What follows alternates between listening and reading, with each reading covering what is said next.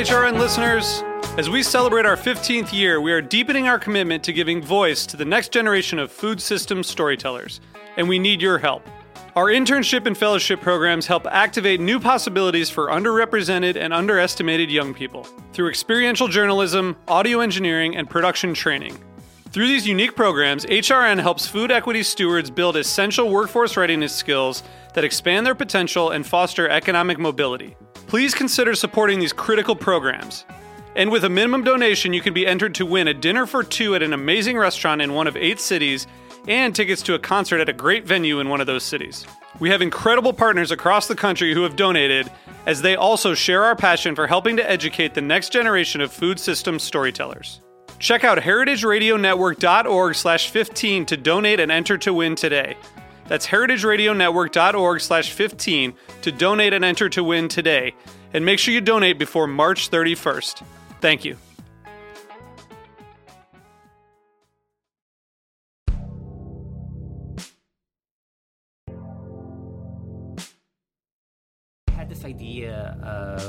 Uh, riffing on a Wonka character. So in the original story, Charlie and the Chocolate Factory, it's really obscure fact that there's three rival chocolatiers, Slugworth, Prodnose, and Fickelgruber, who are accused of sending in spies into Wonka's factory. He closes his gates, gets some Loompas. You know, that's the uh, that's how that all turns out. And so I thought, since we have all these real world Wonka products like Wonka Nerds, Sweet Tarts, um, Laffy Taffy, I thought I'd just uh, release a product line for Wonka's enemy. So starting with Fickelgruber. So you got Wonka Nerds, I make Fickelgruber's Freak.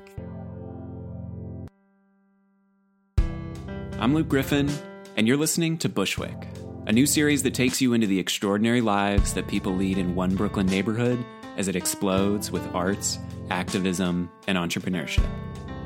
Today, you're going to meet one of Bushwick's most surprising characters an honest to goodness mad scientist who's in the middle of an ambitious experiment. It's one that's testing the limits of just how far one creative can go to achieve their vision. And if it's successful, it may very well transform some of your childhood's most iconic experiences. This is Bushwick, Episode 3 Eugene J.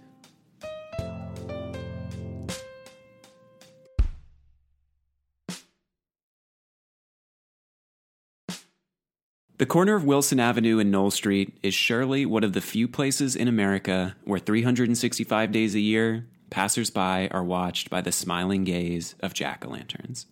That's because no matter if it's Halloween, Easter, or just another Friday, a pair of toothy pumpkin mascots are there to greet you at one of Bushwick's most unusual shops. What makes this particular store so surprising isn't just what it sells, which is in fact the delightful creations of a mysterious inventor but rather what it represents the first public steps of a multi decade creative experiment. But from the outside, you wouldn't know any of this, because other than the jack o' lanterns, all you'll see on the tinted storefront is the name of the shop's enigmatic owner, Eugene J. And when you push your way through the door, past the pumpkins, it's now Eugene J smiling, behind the counter, eager to welcome you into a space that's at turns his shop, his laboratory, and his living room. So my name's Eugene, and I have a candy store in Bushwick. It's called Eugene J Candy Company, but just uh, less formally Eugene's or Eugene's Candy Shop. To call this place simply a candy shop would be an understatement. It's more like a candy experience. The dimensions are small, and it might feel crowded with more than a handful of people here, but every available inch is utilized to display either candy or some of Eugene's trademark decorative touches. There are shelves full of chocolates, gummies, hard candies, and virtually any other type of treat you could imagine. It's a playful mix of your typical checkout line options, vintage candies dating deep into the last century, and imported sweets from around the world. On one shelf, you might find a buffet of bulk chews and taffies, and on another, you might find an ode to something called Yowie World, a collection of Australian chocolate eggs filled with little figurines of endangered animals. Eugene J's is without a doubt in the running to have the greatest variety of candies per square foot in the country, perhaps even the world. This is all enmeshed in a thick membrane of kitsch, DIY decorations that reflect the season and Eugene's own twisted tastes. For Halloween, you might see spiders and bats perched upon cobwebs and candy boxes, But for the 4th of July, you might see jack o' lanterns seated beside more summer appropriate fare like tiki torches and songbirds. It's an aesthetic that Eugene alternately refers to as the haunted candy store or simply Halloween colliding with every season. I was working with an artist to come out with a logo for the store, and we were thinking like, what kind of character can we use? It was like an elephant, a giraffe, and then I was like, kept on going back to the pumpkin, a jack o' lantern for some reason, because it's like the greatest um, celebration of Halloween. Halloween is the greatest celebration of candy. So I stuck with the jack o' lantern, and that kind of uh, pushed everything else into this kind of like what I call like this uh, haunted candy store or like this Halloween colliding with every other season. Um, so it's, you know, like during Christmas time, it's a little nightmare before Christmas, but you can say it's like a little nightmare before Easter or Valentine's or whatever. But for all the things here that might catch your eye, from the spooky decorations to the rows of imported candy, the ones that are most likely to keep your attention are the products that Eugene displays in a special cabinet by the counter. These are the candies that you can't find anywhere else, the ones that Eugene makes himself here in the shop. Today, he's showcasing just one variety a collection of crunchy, nerd like little nuggets called Fickelgruber Freaks. And while they might not look like much, these candies represent the first step in an audacious master plan. It's a project that blurs the lines between science and storytelling, and it's the culmination of a surprising career that evokes Eugene's polymathic heroes like Andy Warhol and Nikola Tesla.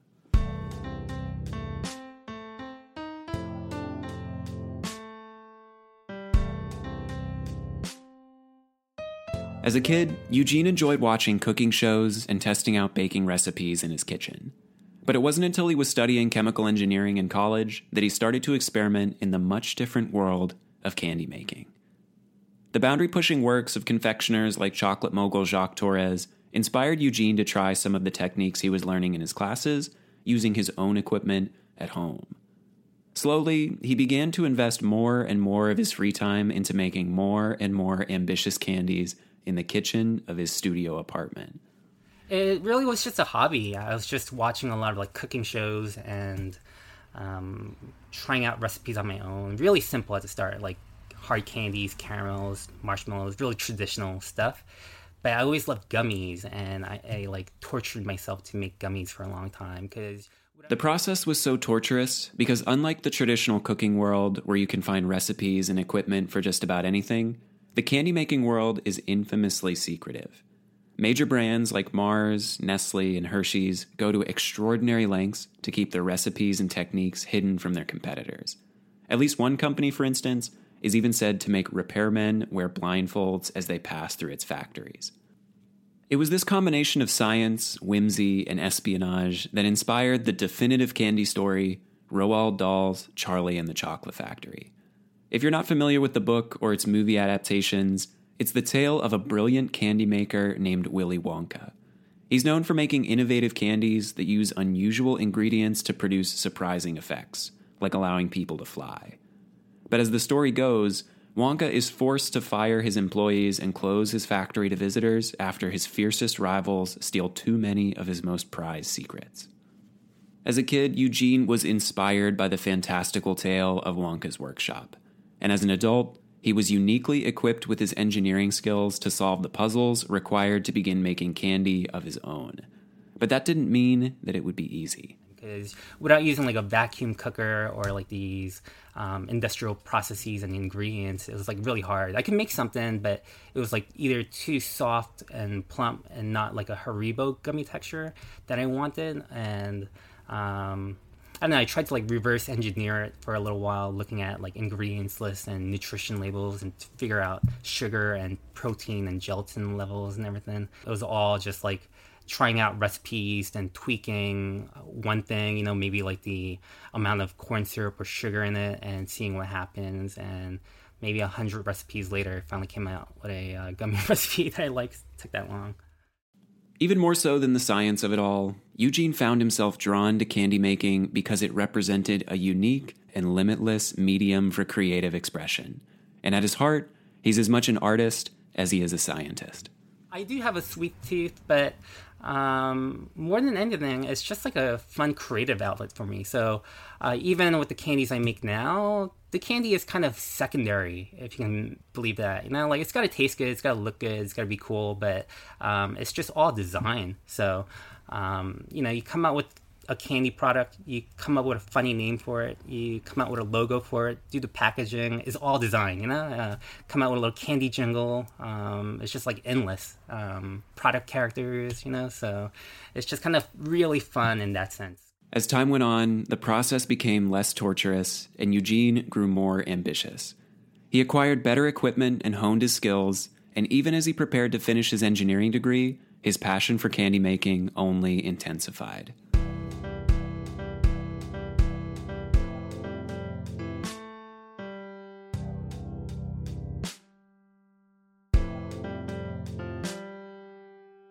After graduating, Eugene went on to work in a pretty traditional engineering role with a countertop company.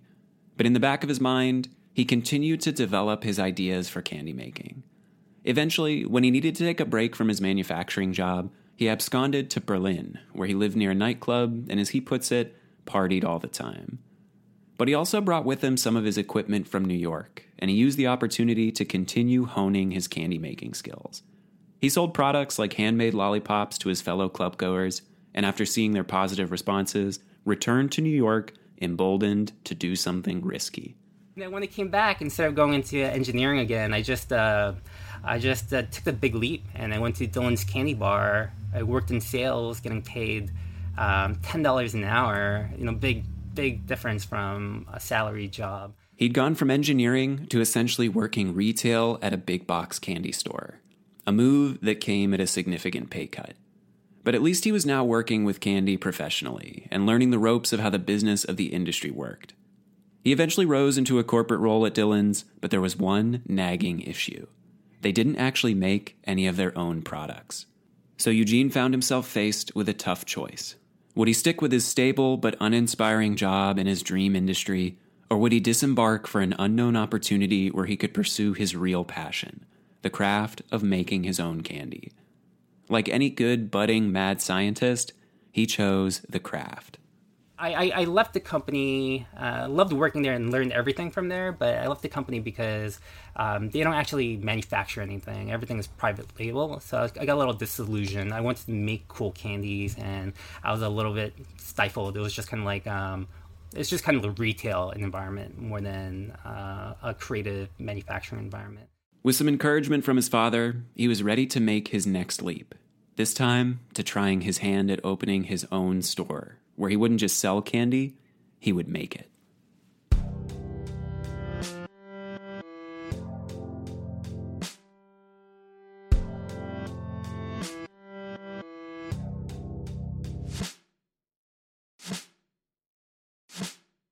To most people, Bushwick would have been an unusual choice for where to open a candy store.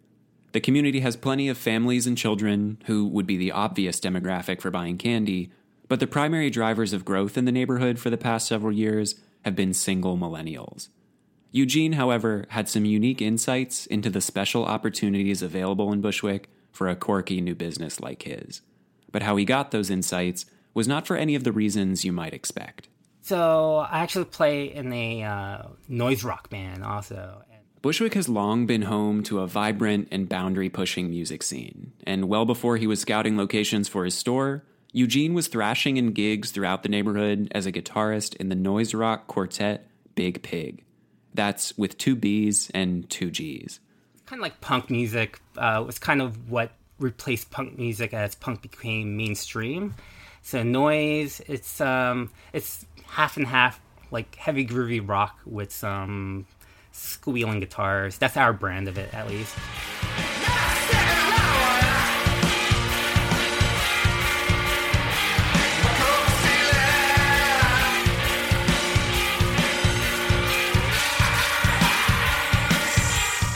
To know Eugene only within the context of his candy making, this would all be a bit shocking. He's typically soft spoken and gentle, often dressed in a conservative sweater or collared shirt. Big Pig's aesthetic, on the other hand, might best be described as horrorcore. Their album covers feature grotesque and occasionally gory artwork from the Chicago illustrator Corinne Halbert, and one listener review on Big Pig's Bandcamp page describes their music as, quote, excruciatingly painful, yet thrilling. While noise rock and horror imagery might have seemed unusual points of reference for scouting the locations of a candy shop, they were, in a certain way, even more authentic to Eugene's spiritual forebears in the candy world. Take Charlie and the Chocolate Factory, for instance. Like many of Roald Dahl's works, it's actually a pretty dark story and focuses a substantial amount of time on some elaborate, albeit whimsical, punishments for bratty kids – Eugene, of course, had to sanitize his more macabre tastes for the family friendly environment of the store, but he would go on to pay homage to the underlying darkness of the Wonka mythos with the playfully haunted setting of the shop. The friendly jack o' lantern logo, for instance, would even come from the same artist responsible for Big Pig's more R rated album covers. So, as Eugene was already underway building one, admittedly extreme brand in the dive bars of Bushwick, he was able to recognize a community that he could begin to build upon with his new shop. As I I've been playing music for a long time, and you know, I, I, saw the transition. We used to play shows all over Manhattan, the Lower East Side, and then we stopped playing there. We were just playing in Williamsburg, and now we don't even go there. All our shows are within a mile of this shop, pretty much, you know. So I followed that progression of the music scene, of the art scene, kind of, and that's kind of how I wound up in Bushwick.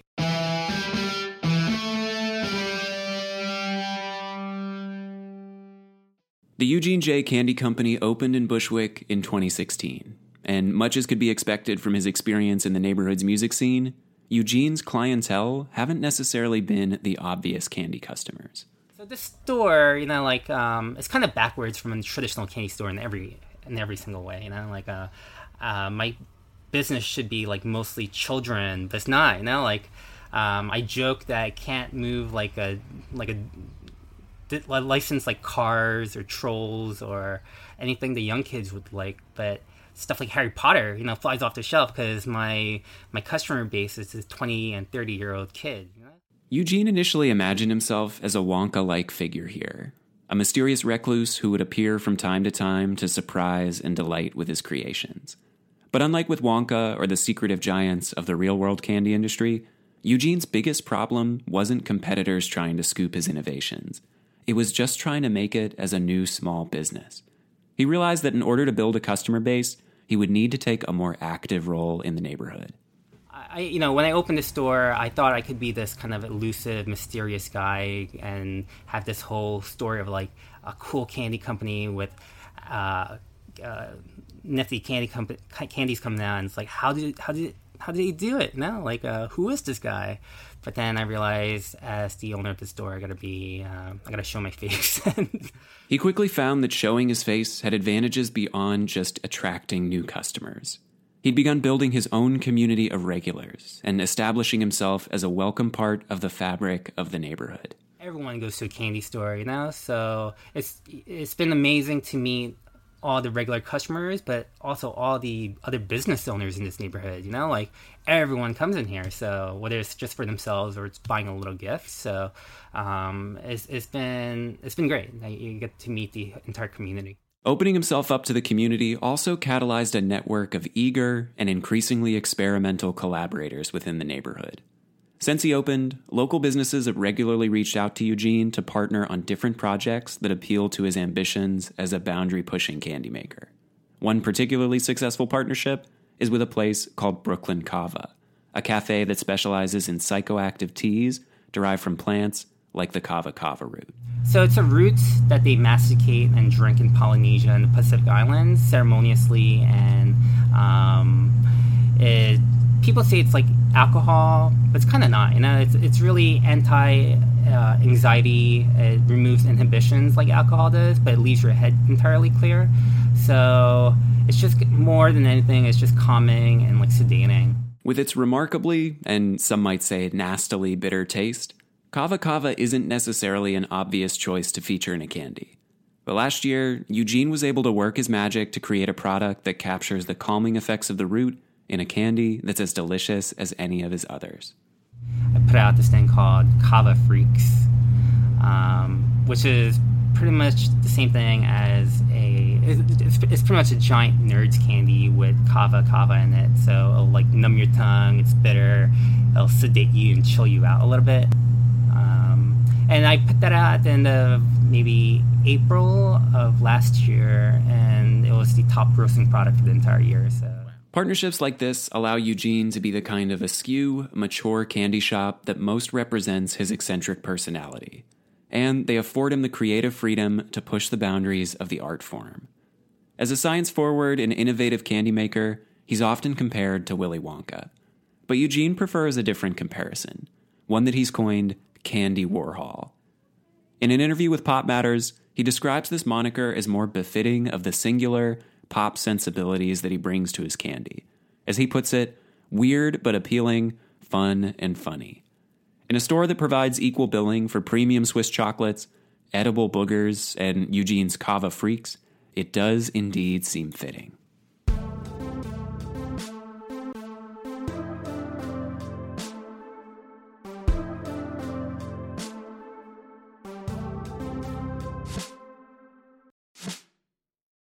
While Eugene may see himself as more Candy Warhol than Willy Wonka, he remains nonetheless indebted to and inspired by Dahl's classic story. Eugene's signature candy, the Fickelgruber Freak, of which the Kava Freak is a descendant, is the product of a reinvention of the accepted Wonka narrative had this idea of uh, riffing on a Wonka character. So in the original story, Charlie and the Chocolate Factory, it's really obscure fact that there's three rival chocolatiers, Slugworth, Prodnose, and Fickelgruber, who are accused of sending in spies into Wonka's factory. He closes his gates, gets some Loompas. You know, that's the uh, that's how that all turns out. And so I thought, since we have all these real world Wonka products like Wonka Nerds, Sweet Tarts, um, Laffy Taffy, I thought I'd just uh, release a product line for Wonka's enemy. So starting with Fickelgruber. So you got Wonka nerds, I make Fickelgruber's freaks. The freaks are Eugene's calling card. Whether he's infusing them with new flavors or remixing them with special ingredients like kava kava, they're the canvas upon which he's painting his mission defining works. But beyond the confection of it all, the freaks are also his first step towards something bigger than Wonka, bigger even than candy itself. I, I call it a 20 year project because the and it's like an art project. What I want to do ultimately is um, not just have the product line, but um, I want to do like a Wicked or like a Maleficent, you know, like a Wicked for Wizard of Oz. This whole story is misunderstood. Uh, Fickelgruber is not the evil guy who stole Wonka's invention of the non-melting ice cream, which is what he's accused of right now. Um, I want to somehow parallel this like um, Thomas Edison, Nikola Tesla rivalry. So like uh, Wonka's gonna be prolific like an Edison, but I want Fickelgruber to be the real, true, unsung hero. You know. Uh, Today, Eugene has Fickelgruber freaks, but tomorrow the possibilities are endless. He's already planning the next, even more ambitious installments in the Fickelgruber product line. You know, like I'm thinking, like Wonka mixes chocolate by waterfall Maybe Fickelgruber can mix chocolate by air bubbles, kind of like how you have these aerated chocolate bars called Aero or like Hershey's Air Delights and stuff. Um, and I was thinking, you know, like uh, he, maybe he makes the aerated chocolate bars using 50, fizzy lifting drink, you know, uh, gas bubble, you know. I, Wonka I, and Fickelgruber are just Eugene's first muses from the works of Roald Dahl. Eugene imagines a kind of Dahl extended universe where he can incorporate more of the author's iconic children's stories, not just into more candies, but perhaps into a broader entertainment ecosystem with more interactive and narrative elements. I want to tie it in so much back into the original story, Charlie and the Chocolate Factory, and also like leap over into other Roald Dahl products like James and the Giant Peach or Charlotte's Web or whatever it is. Um, it wouldn't be so like um, um, kind of like intertwined with all of Roald products that I don't think I can do this overnight. Today, at least, this is all very theoretical. And the reality is that Eugene has a long way to go before his expansive vision might come to fruition. Since opening the candy company in 2016, he's been, quite literally, a one man show. It's only Eugene who stocks the shelves, decorates the store, checks out the customers, and it's only Eugene who works late into the night in the lab, churning out new batches and dreaming up new recipes. Andy Warhol's factory was full of workers, but here, Candy Warhol works alone.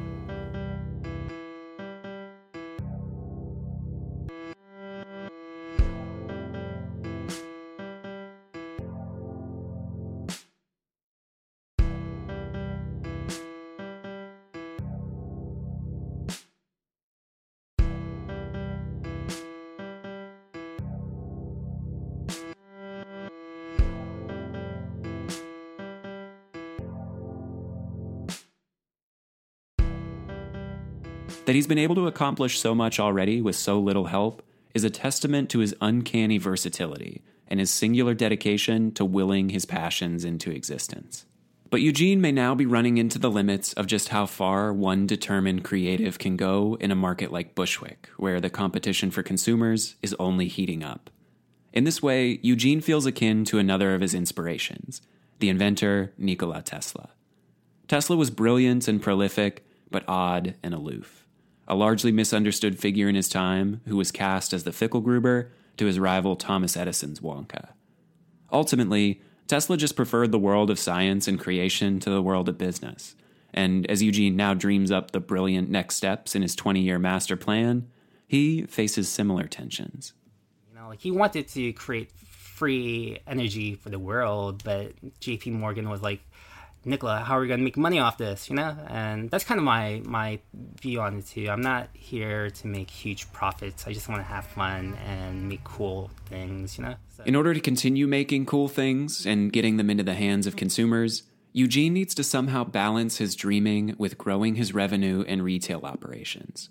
There are plenty of things he'd love to do today, from straightforward upgrades like scaling up his wholesale capabilities to more stimulating projects like designing the Fickelgruber Bar Fickelgruber's answer to the Wonka bar. It's all very much a chicken and egg problem. Eugene won't be able to continue elevating the candy company without hiring more people, but he likely won't be able to hire more people until he elevates the candy company. The cost of this challenge, especially in these early days, is immense. Literally, um, where we're at right now is my living room, and I just kind of like sit here all day. It's, you know, before I opened, I used to have my nights and weekends free, and with the store, it's I gotta be here nights and weekends. You know, that's my that's the majority of my business when everyone else is free. So uh, it, it, felt like a sacrifice at the beginning, but now it's just part of my life, and I kind of enjoy it. In this way, Bushwick's been the perfect place to establish his project. Here, Eugene has the devotion of his loyal regulars, the inspiration of his ambitious collaborators, and perhaps most importantly, the support of a welcoming community eager to see their unusual neighbor succeed. When I think about it in hindsight, and sometimes think maybe I located the store in the wrong neighborhood. Maybe I should be in like Park Slope with a lot of kids, you know? Uh, I think about all the people that I've met, especially like my immediate neighbors, um, and they make all that uh, negative thought disappear. Um, and any other holiday where people are like barbecuing, grilling, I have my neighbors. They know I'm stuck at the store. So they always run food over. You know, I had like a hot dog and sausage delivered to me. Um, Thanksgiving time, Christmas time, my neighbors will bring me food. So it's it's, it's, it's been amazing. This is a special juncture at which to meet Bushwick's mad scientist. He seems to be on the verge of a kind of inflection point, stretched radically thin, but poised at any time to leap into the next stage of one of his multi layered plans. And yet, he appears also to have grown unexpectedly fond of this challenging moment. He was once Wonka like in the shadows, but now he's as in love with his community as his community is with their treasured Candyman. I wish I can have a full staff and have my corner high-rise office building and looking over my empire. Right now, that's um, th- there's been some really great things about um, uh, running the show kind of solo. Uh, all the personal interactions with my customers and getting to know them. Um, yeah, I think about sometimes like the day when someone else is here and my customers walk in and that'll completely change up the experience i'm sure for them right like um, yeah, I, I, don't know. It's been it's been good. It's been a lot of work, but uh, I'm here because I really love what I do, really enjoy it.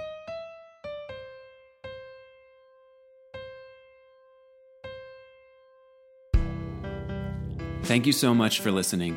Join us again in two weeks for episode four, a special post election day story that will take you to the intersection of community activism and the occult. I'd like to extend my sincere thanks to Eugene.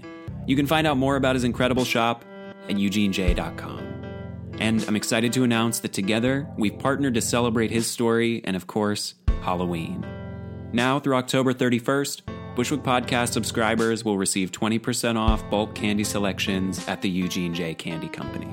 You can find it at 16 Wilson Avenue in Bushwick, just off the Morgan L stop. Why not make this Halloween the most delectable one ever?